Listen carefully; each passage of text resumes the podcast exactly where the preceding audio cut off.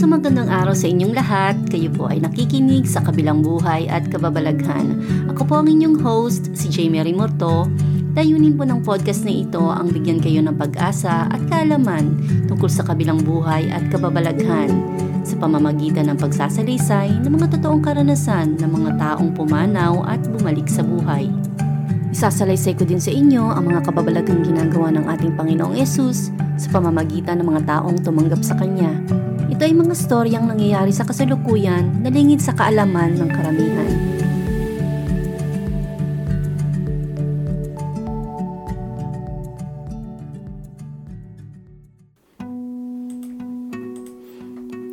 Magandang araw mga kapatid, malugod ko po kayong binabati sa ating show na sa kabilang buhay at kababalaghan.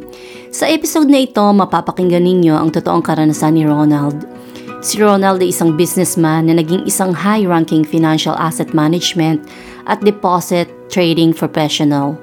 Napasama siya sa grupo ng mga elite na nagpapatakbo sa world banking system.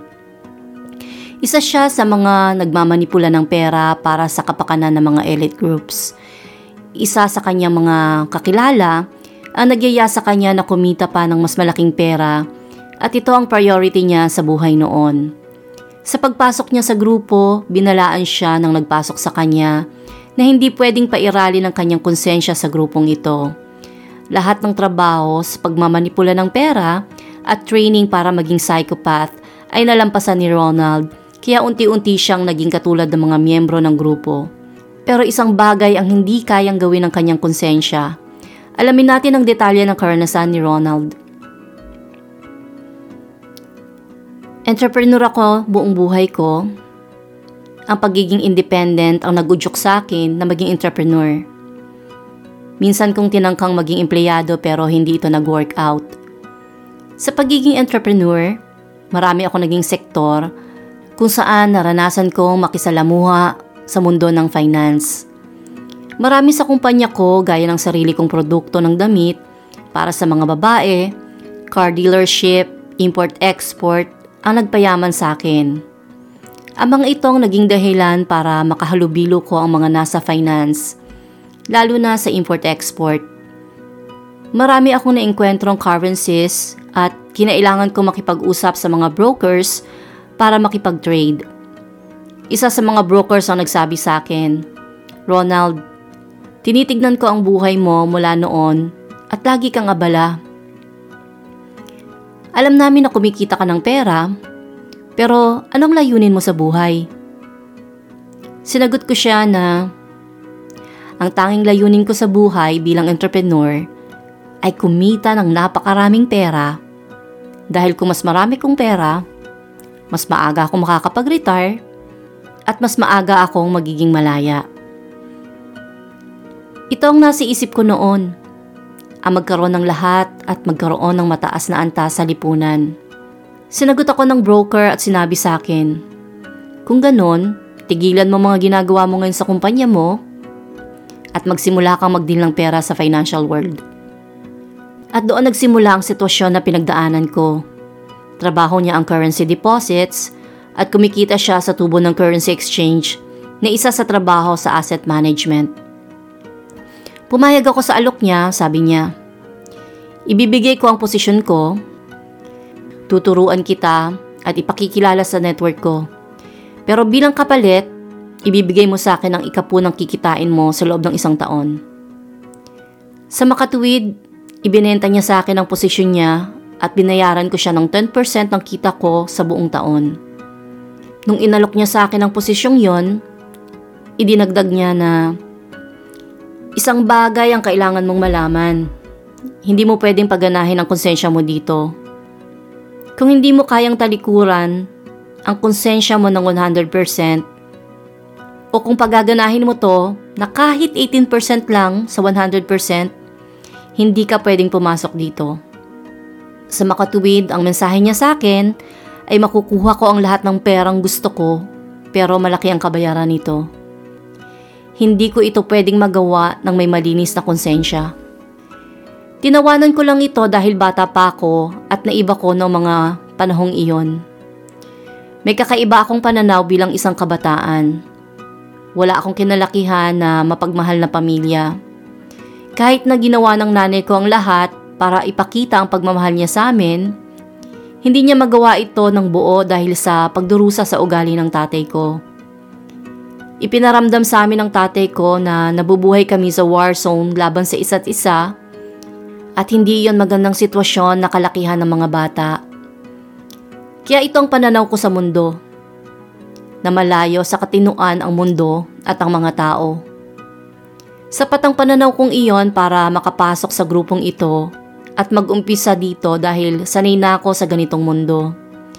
Hindi naging mahirap sa akin na hindi paganahin ang konsensya ko. Naging daan ko yon para mabuhay. Hindi maganda ang pananaw ko sa mundo at sa sangkatauhan. Nagsimula ako sa deal namin at unti-unti akong nagkaroon ng regular customer. Habang gumagaling ako sa ginagawa ko, sa network na to, lumalim ang kaugnayan ko sa financial world. Nalaman ko na napakaliit ng mundo. Napansin ko na ito nung nasa import-export ako kahit na barya lang ito kumpara sa bagong pinasok ko. Napansin ko na maliit ang lugar ng grupo ng mga taong nandito. Pero mas naging kapansin-pansin ito nang makapasok ako sa financial world na mas lalo pang maliit ang grupo. Hindi ko tinutukoy ang mga pangkaraniwang taong nagtatrabaho sa bangko. Ang tinutukoy ko ay ang kumukontrol sa sirkulasyon ng pera sa buong mundo na ginagamit ng tao sa trading. Global cash flow ang tinutukoy ko. Ang Netherlands ay isa lamang sa parte ng sirkulasyong ito pero hindi dito umiinog ang grupo. Kung gusto mo magkaroon ng opisyal na transaksyon o magkaroon ng partikular na assignment mula sa mga kliyente, madali lang makalusot dito pero may pangangailangan sa mga taong tulad ko na may hawak na napakalaking halaga ng pera. Gumagawa kami ng mga legislasyon para maigalaw ang pera na hindi makikitang mali sa mata ng tao. Lahat ng mga supervisors, mga kumukontrol sa transaksyon na nasa mundo ay disenyo para hindi makita ang mga gawaing ito. Isa ang tax evasion scandal sa iniiwasan naming makita ng lahat. Kaya kailangan naming gawin ang lahat sa mas epektibong paraan. Ang tax evasion na nakikita ninyo sa balita ay barya lang at wala sa kalingkingan ng halaga sa mga minamanipulang pera sa global cash flow. Pero dito pa lang ay makikita na ninyo na may mali sa world banking system Isang halimbawa na lang ang pagkakaroon ng account sa Panama ng mga tao sa banking system na may matataas na posisyon sa Netherlands. May legislasyon na nagbibigay ng karapatan sa kanila na hindi magbayad ng tax sa Netherlands. Isa ito sa trabaho ko. Ang siguraduhin na legal ang tax evasion ng mga elite. Isa din dito ang pagmamanipula ng currency exchange. Isa ito sa trabaho ko na siguraduhin na legal ang tax evasion ng mga elite. Isa dito ang pagmamanipula ng currency exchange. Ang unang pagbaboycott sa Iraq noong early 90s, noong nagkaroon ng boycott sa Iraq dahil sa gyera na nangyari doon, hinawakan namin ang kaso ng Iraqi dollars na may direktang relasyon sa American dollars dahil sa presyo ng gasolina. Ang presyo ng gasolina ay base sa currency ng American dollars – Hanggat konektado ang dalawa, may value ang American dollar. Dahil dito, hindi pwedeng ibenta ng mga Iraqi ang oil nila dahil sa boycott. Nagkaroon ng malaking discount ang pagbebenta sa oil sa mga borders. Dahil hindi pwede dalhin sa bangko ang Iraqi dollars na pinagbentahan ng oil dahil sa mga regulasyon, walang paglalagyan ang Iraqi dollars. Hindi na bago ang money laundering. Hindi na bago ang kriminalidad na ito noon pa man. Terrorism ang tawag natin ngayon dito. Isa sa mga trabaho ko noon, gaya noong case sa Germany, ay ipalit ang perang nasa malaking truck sa ibang currency para maigalaw ng walang problema ang pera. Money laundering ito pero kailangan gawin sa hindi kapansin-pansin na paraan na maibalik ulit sa sirkulasyon ng pera. Ako at ang mga kasama ko sa trabaho ang naka-assign para gawin ito. Sa ganitong pagkakataon, hindi ako nagtrabaho mag-isa dahil hindi ito kayang gawin ng nag-iisang tao. Kasyang karaniwang paraan ng pagbabayad noon, pero ngayon ay digital na ang karaniwang paraan ng pagbabayad. Ito ang nangyari noon. Hindi na kailangan pa ng Iraqi na dumaan sa American dollar para maibenta ang kanilang oil. Ayaw tawagin ito ng Iraqi na money laundering. Pero iyon din yun. Ang lahat ng gusto mong malaman sa mundo ay malalaman mo kung susundan mo kung nasaan ang pera. Kung narinig mo na ang kasabihan na follow the money, ito ang punot dulo ng lahat. Ang mga bumili ng oil sa Iraq ay mga taong nag-boycott sa Iraq pero ayaw nilang magkaroon ng matibay na akusasyon laban sa kanila. Ipinalalabas nila sa mundo na may masama at may mabuti sa likod ng mga pangyayari pero sa pinakataas na level, magkakaibigan ng mga taong involved sa pangyayari at isang laro ang mga pangyayaring ito para sa kanila. Ang kailangan lang nilang gawin ay magkaroon ng rules and regulations na sila mismo ang gumawa para hindi magawa ng mga taong mas mabababa sa kanila ang mga ginagawa nila. Sisiguraduhin nilang sila lang ang pwedeng gumawa ng mga ganoong bagay. Sila na nasa taas lang. Ang mga elite lang. Ang bawat isa sa baba ng pyramid ay may maliit na kaalaman hindi nila alam ang nangyayari sa taas. Isa ako sa mga gumagawa ng dirty work. Kaming mga nasa taas. Walang lugar ang pagkakamali sa posisyon ko sa taas. Kaya kailangan naming malaman ng lahat. Masarap sana sa ego ko ang mapabilang sa pinakamataas na posisyon. Maging sa ngayon, nasa 8,000 hanggang 8,500 lang ang nasa top official sa buong mundo na nagpapagalaw sa global banking system. Meron kaming kaalaman na 100% sa mga nangyayari dahil malalaking tao at pera ang nakasalalay sa bagay na ito. Kung hindi ko alam ang lahat tungkol sa transaksyon na hinahawakan ko, maaari ako magkamali at kapag nagkamali ako, makikita ito ng mga nasa baba, ng mga taong walang alam sa mga nangyayari sa taas. Magkakaroon kami ng problema. Kailangan kasing tibay ka ng bakal para sa posisyon na to. Tumagal ako sa taas ng limang taon, pero umalis ako. Naging intense ang lahat para sa akin. Nasa currency exchange ako, idindeposito namin ang pera sa ligtas na paraan. Minamanage ang assets para palaguin pa ito at ilagay sa iba pang investment. Hindi nangyari sa isang gabi lang ang pag-akit ko sa taas. Kailangan ay deserving ka para mapasama ka dito. Magaling ako mag-connecta ng mga impormasyon para makita ang malaking anggulo at makapagdesisyon sa maliit na detalye. Kung may kakayahan ako sa mga bagay na to at nag-stand out ang skills ko, ito ang dahilan kung bakit nila ako pinagkatiwalaan na 100% tungkol sa mga impormasyon na kailangan kong malaman sa case na hinahawakan ko. Hindi ko alam lahat ng alam ng mga mas mataas sa akin, pero alam ko ng 100% ang tungkol sa kaso ko na kadalasan ay ako ang ginagawang leader dahil sa kakayahan kong makita ng malinaw ang sitwasyon, magdesisyon ng epektibo at magbigay ng makabagong solusyon sa problema. Kadalasan kong nalalampasan ang pag-iisip ng mga kasama ko sa trabaho habang nananatili sa tuntunin ng larong ito at mapaglaruan ng mga kasama ko. Marami akong alam pero gaya ng sinabi ko, hindi ko pa rin alam ang lahat mga bangko ang kliyente ko na ayaw malagyan ng dugo ang kanilang mga kamay. Pero sa mga bangkong iyon, laging may ilang tao o 1% ng mga tao ang alam kung ano ang katotohanan sa nangyayari sa mundo. Hindi ito katakataka, lalo na dahil sila yung involved sa paggalaw ng pera sa mundo. Kliyente ko ang mga bangko, ang gobyerno, ang multinationals, ang secret services, na ngayon ay terrorist organizations ang tawag. Dahil nasa pagitan nila akong lahat, nakikita ko ang connection nila sa isa't isa kahit na ang bawat isa sa kanila ay may kaalaman na naaayon sa grupo nila.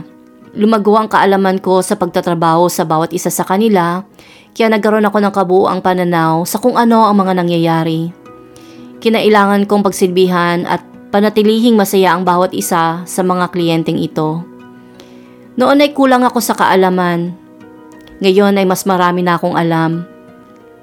Gaya ng tungkol sa secret services, ang pagkakaalam ng lahat ay Nandyan sila para pagsilbihan ng mga tao.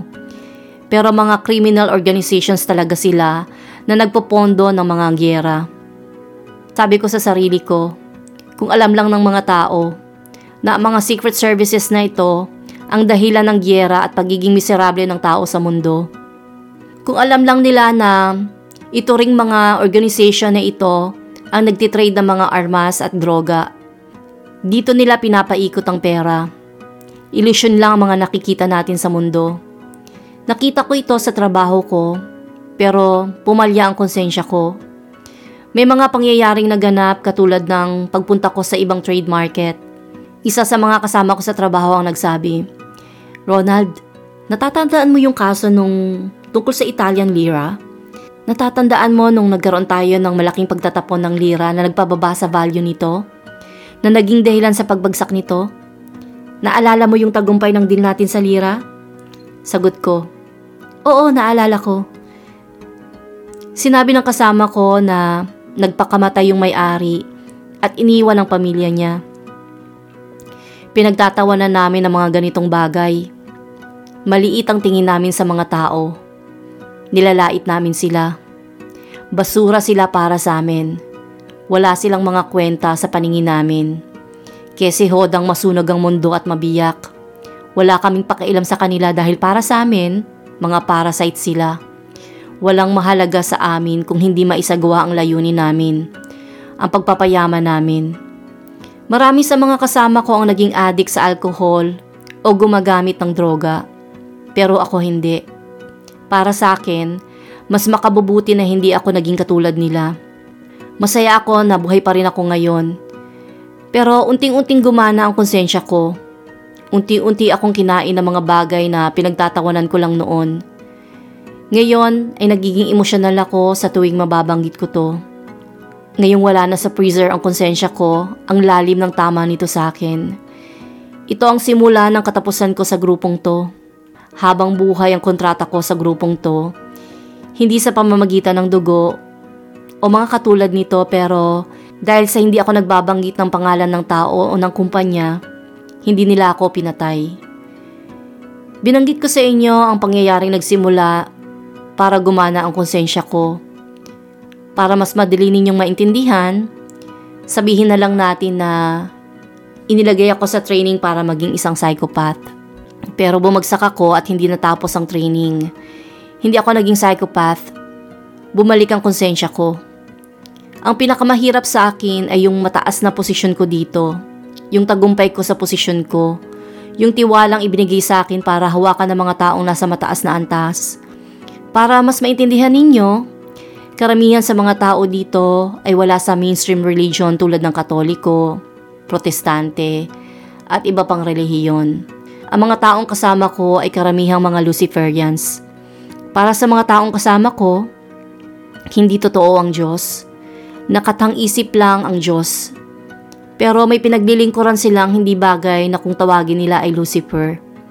Tinatawanan ko lang ito dahil para sa akin, kliyente ko lang sila. Pero pumunta ako sa mga lugar na kung tawagin nila ay Churches of Satan. Pumunta ako sa mga simbahang ito bilang bisita. May ginagawa silang holy mass na may nakobad na babae, alak at iba pang bagay. Pinagtatawanan ko lang to noon. Hindi ako naniniwala sa mga ganitong bagay.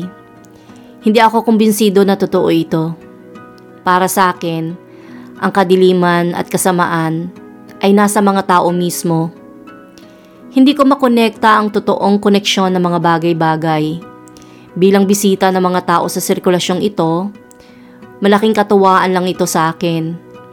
Ang makita ang mga babaeng nakahubad at iba pang mga bagay. Masaya ako sa buhay ko pero dumating ako sa punto na kailangan kong mag-participate sa mga sakripisyong ginagawa nila sa abroad. Doon ako bumagsak sa mga bata. Marami akong pinagdaanan bilang bata. Ito ang humipo ng malalim sa puso ko. Nagbago ang lahat sa akin pero ito ang mundo kung saan ko nakita ang sarili ko. Nagsimula akong tumanggi sa mga assignments ko. Hindi ko na magawa ang mga pinagagawa nila sa akin na naging banta para sa kanila. Hindi na gumana ang isip ko na katulad ng dati. Nagsimula akong manginig at tumanggi sa mga ipinagagawa nila. Pero dahil nasa bulsa nila ang bawat miyembro ng grupo, ang bawat isa ay kaya nila i-blackmail. Nahirapan silang i-blackmail ako dahil hindi ako nag-participate sa mga ginagawa nila sa mga bata. Hindi ito bago sa buong mundo. Ilang libong taon na itong ginagawa. Nung nag-aral ako ng theology at inaral ang Biblia, nabasa ko ang mga verses na tumutukoy sa mga practices na ganito. Sa mga Hudyo, ang dahilan kung bakit itinapon sa Babylonia ang unang sampung tribo sa Israel ay dahil sa practices na ito sa mga bata. Kasama na dito ang pagsasakripisyo sa kanila. Ito ang dahilan kung bakit ako nagsimulang maniwala sa mundo ng spirito. Napagtanto ko na may mga bagay na masigit pa sa ating buhay na masigit pa sa ating nakikita. May mundo na hindi natin nakikita at totoo ito. May mga puwersa ng kadiliman at ng liwanag. Kaya pinag-aralan ko ang theology para bigyan ng saysay ang mga nakita ko. Pati na rin ang psychology. Pero noon pa man ay may alam na ako sa psychology dahil inaral ko ang commercial psychology at mass psychology na ginagamit ko para manipulahin ang sitwasyon sa sarili kong kapakanan. Nakakatakot ito dahil kung lalaliman mo ang pagsasaliksik, malalaman mo na Tavistock Institute at Mind Control MK Ultra Monarch ang pinagmula nito. Nagkaroon ako ng training dito noong nagsisimula ako sa trabaho dahil kailangan iyon sa trabaho ko. Lumalim ang kaalaman ko dito dahil sa trabaho ko. Kailangan kong manipulahin ang media. Manipulator ako kailangan kong i-manipulate ang maraming bagay dahil kailangang pagtakpan ng maraming bagay. Hindi nila dapat makita ang katotohanan. Sa trabaho ko, kailangan mo makita ang mga tao bilang isang trupo ng tupa. Kailangan mo silang lagyan ng border at idirekta sa gusto mong direksyon. Ang totoo, ito pa rin ang nakikita ko sa paligid ko ngayon sa mga sistema at paraan na kinasanayan na natin dahil pinabayaan nating mangyari. Gumagana pa rin ang ganitong sistema sa ngayon hindi maintindihan ng mga tao kung paano ito gumagana.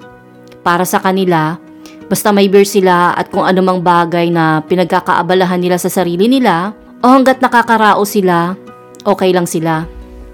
Programa ito, pero nakikita ko kung gaano kadali para sa akin sa mga katulad namin na ilagay ang mga tao sa isang direksyon kung ikaw yung taong may hawak ng sinulid ng mass psychology. Matapos kong pag-aralan ng lahat ng ito, kalaunan, nadiskubre ko ang dokumento na Protocols of Elders of Zion na nire-recommenda kong basahin ng lahat. Kung babasahin mo to, para lang itong mga balita sa araw-araw, kung paanong sa posisyon nila bilang pinakamakakapangyarihang tao sa mundo, naging literal silang gahaman. Ito ay dahil lamang sa katotohanan na hindi lumalaban ang karamihan. Hindi nila alam ang katotohanan. Pwede mong sabihin na lahat sila ay masasama ang mga Luciferians, ang mga satanista. Ano mang tawag mo sa kanila, totoo sila. Napatunayan ko ang nasasaad sa Biblia at hindi lang sa Biblia, sa napakaraming libro pa. Ang mga taong ito ay humiwalay sa landas ng liwanag at lumakad sa sarili nilang mga kagustuhan. Punong-puno sila ng matinding galit at pagkapuot. Iilan lang sa mga tao ang hindi nagbabaliwala sa mga ito ang mga taong ito ay mga nagkakaisang puwersa na kinamumuhian tayo. Galit ito sa kreasyon, galit ito sa buhay, at gagawin nito ang lahat para isirain tayo. Ang paraan nila para gawin ito ay paghiwa-hiwalayin tayo para manalo sila. Dahil ang sangkatauhan ay ang ilaw na ginawa ng Diyos. Kung hahati-hatiin ng mga tao base sa kanilang kulay, partidong pampolitika, at iba pa, kung hindi sila magkakaisa, mananalo sila dahil iyon ang paraan nila para pahinain ang ilaw na nagbumula sa sangkatauhan na para sa kanila ay kaaway. Hindi maipagtatanggol ng sangkatauhan ang sarili nila. Pero kung magkakaisa ang lahat, mawawala ang mga Luciferians, mawawala ang mga ganid na halimaw.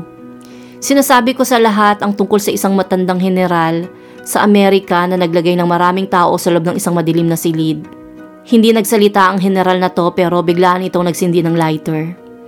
Dahil sa matagal na kadiliman, ang maliit na ilaw na to ang nagsilbing daan upang makitang muli ng lahat ang isa't isa. Magkaisa tayo kung gusto nating matigil ang istoryang ito. Ito ang pinakamabilis na paraan. Madali para sa akin na sabihin ito ngayon. Pero dumating ako sa punto ng buhay ko noon na lugmok ako. Na magsimula akong tumanggi sa assignments ko dahil gumagana na ang konsensya ko. Nang sabihin nila na kailangan ko mag-participate sa child sacrifice, marami akong tinanggihan na assignments. Hindi na ako gumana pero kailangan ko pa rin magpakita sa trabaho dahil wala akong choice. Meron akong business at mga opisina, mga empleyado. Pero mas naging mahirap para sa akin. Nagampanan ng lahat dahil sa tensyon. Sa kabilang banda ay pinaglalaruan ko ang mga napakalalaking halaga ng pera kung saan ay walang lugar ang pagkakamali dahil nakasalalay dito ang maraming tao. Kabilang na ang sarili kong business at ako. Dahil kung magkakamali ako, patay ako. At sa kabilang banda ay paglalaban ng konsensya ko sa mga pinagagawa sa akin. Binalaan nila ako bago ako pumasok dito na kung hindi mo kayang ilagay sa freezer ang konsensya mo ng 100%, huwag kang papasok dito. Tinawanan ko lang ito noon, pero ngayon ko lang naisip ang tunay na kahulugan nito. Hindi ito biro. Hindi ko naintindihan noon kung ano talaga ang pinasok ko Nagpatuloy ako sa pagpasok sa trabaho dahil hindi ko alam kung paano ako makakaalis sa sitwasyon ko. Nasa bilangguan ako. Lahat kami na nandito ay bilanggo. Dahil dito, bumagsak ang katawan ko. Huminto ito ng kusa.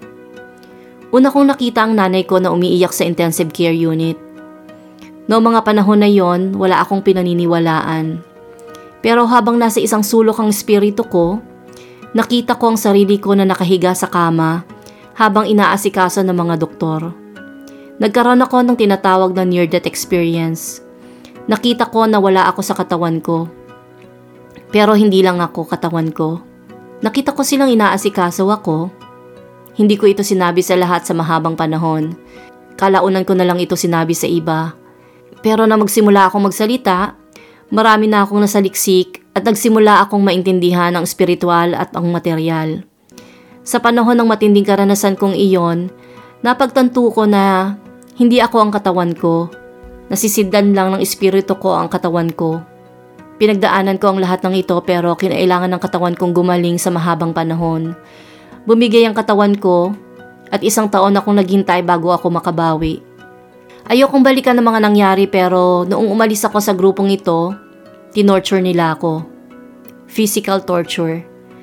Sinigurado nilang hindi ako magsasalita laban sa sino man sa kanila. Lalo itong nakadagdag sa stress tungo sa katapusan ko. Programming ang tawag namin dito. At hindi ang naging karanasan ko sa unang yugto ng buhay ko. At hindi ko ito kinaya. Pero matibay ang pag-iisip ko, kaya katawan ko lang ang bumigay. Hindi ko alam ang gagawin ko noon. Wala akong ibang choice Minsan, iniisip ko na siguro, katulad ng mga kasama ko sa trabaho noon, nagdrugs na lang sana ako o uminom ng alak para mas madali ang paglisan ko sa buhay. Karamihan sa kanila ay patay na ngayon. May iilan pa sa ngayon ang nananatiling buhay, nakilala ko noon, pero patay na ang karamihan sa kanila. Pero nandito pa din ako ngayon kaya alam ko na may dapat pa akong gawin. Mahaba pa po ang istorya ni Ronald at ang patotoong narinig ninyo na may kinalaman sa kanyang personal na buhay. Sa ngayon po ay miyembro si Ronald ng United People Foundation na may layunin magtayo ng bangko. Ang bangko pong itatayo nila ay nagpapautang ng walang interes sa bawat miyembro nito na bukas sa lahat ng tao sa buong mundo. Layunin po nilang magkaroon ng pagkakaisa ang mga nasa ibaba ng triangulo para ibahin ang pangkasulukuyang sistema ng mundo na lalong nagpapahirap sa mga mahihirap. Ang karanasan ni Ronald ay isa lamang sa patotoo ng mga napakaraming kaso ng mga taong tumaliwag sa grupo ng Luciferian. Ang mga grupong ito ay may iba't ibang katawagan. Karaniwan sa mga nagpapatotoo ng katulad ng karanasan ni Ronald ay maririnig nyo din sa mga dating miyembro ng Illuminati, Freemason, Skull and Bones, Knights Templar, nakaakibat ng Freemason at marami pang iba. Kung magsisimula ka sa ibaba, aakalain mo na may magandang adikain ng grupo. Pero habang tumataas ang ranggo mo at parami ng parami ang iyong nagiging kaalaman at mga bagay na natutuklasan, palalim na palalim din ang mga papasukin mong bagay na alam mong hindi tama at hindi naaayon sa malinis na konsensya. Sa Biblia, isa sa dapat panatilihin ng bawat isa ay ang pagkakaroon ng malinis na konsensya. Ayon nga kay St. Luke sa Acts 24.16, So I strive always to keep my conscience clear before God and men. Kung susupilin natin ang konsensya natin bilang tao, mapapalayo tayo sa Diyos mapapalayo tayo sa pagmamahal para sa Kanya at para sa mga kapwa natin. Ito ang gustong mangyari ng Diablo, ang maging madumi at palpak ang ating konsensya. Dahil ito ay malayong malayo sa nasasaad sa 1 Timothy 1.5 na nagsasabi na, But the goal of our instruction is love from a pure heart and a good conscience and a sincere faith. At dyan po natatapos ang patutuo tungkol sa kadakilaan ng ating Panginoong Diyos. Kung nagustuhan niyo po ang ating episode ngayong biyernes, type Glory be to God at kung tinanggap niyo na po si Jesus bilang inyong Panginoon at tagapagligtas, type Amen. Type both kung pareho. At kung gusto niyo din pong maging partner ni Lord sa pagpapalaganap ng gospel sa pamamagitan ng storya ng mga totoong tao na nakaranas ng pagmamahal ni Jesus, I-share nyo lang po sa lahat ng podcast na ito. Kung kayo naman po ay may karanasan ng mirakulo na ginawa ng Panginoon sa inyong buhay at gusto nyo itong ibahagi sa podcast na to, i-comment nyo lang po sa post ko o mag-message sa Precious Soul page ng Facebook. Mapapakinggan nyo po ang lahat ng episode ng podcast na to sa Spotify, Anchor, o sa inyong paboritong podcast player sa mga link. I-click nyo lang po ang follow button o i-like ang Precious Soul Facebook page. Sa susunod na biyernes para sa darating na Holy Week, mapapakinggan ninyo ang patutuo ni Pastor Chad Gonzalez. Isang nakakabahalang sitwasyon ang kinaharap niya sa lahat ng tao sa simbahan nang ipanalangin niyang isang taong hindi halos makalakad dahil sa matinding problema at sakit sa likod. Idineklara niya sa lahat ng tao ang mangyayaring mirakulo, pero matapos niyang ipanalangin ng tao, ay hindi ito gumaling. Sa pagkakataong ito, hindi alam ni Pastor Chad ang gagawin. Nakasalalay ang reputasyon niya sa ginawa niyang hamon hanggang sa may mangyaring ibang bagay na hindi niya inaasahan. Alamin kung bakit hindi gumaling ang taong ipinalangin ni Pastor Chad. Ano ang ibinigay sa kanyang kaalaman ng Panginoon tungkol sa taong ito? Ano ang nangyari sa tao at kay Pastor Chad? Alamin ang kasagutan sa mga tanong na ito sa susunod na episode ng sa kabilang buhay at kababalaghan. Ako po ang inyong host, si Jamie Remorto na nagpapaalam sa inyong lahat at sa pangalan po ni Jesus naway tumanim po sa puso at isip nyo ang mensahe ng podcast na ito dahil hindi natin hawak ang ating buhay. Kapag binawi po ito, siguraduhin po natin na ang pinili natin na makasama ay ang ating Panginoong Jesus. Hanggang sa susunod na linggo, Shalom.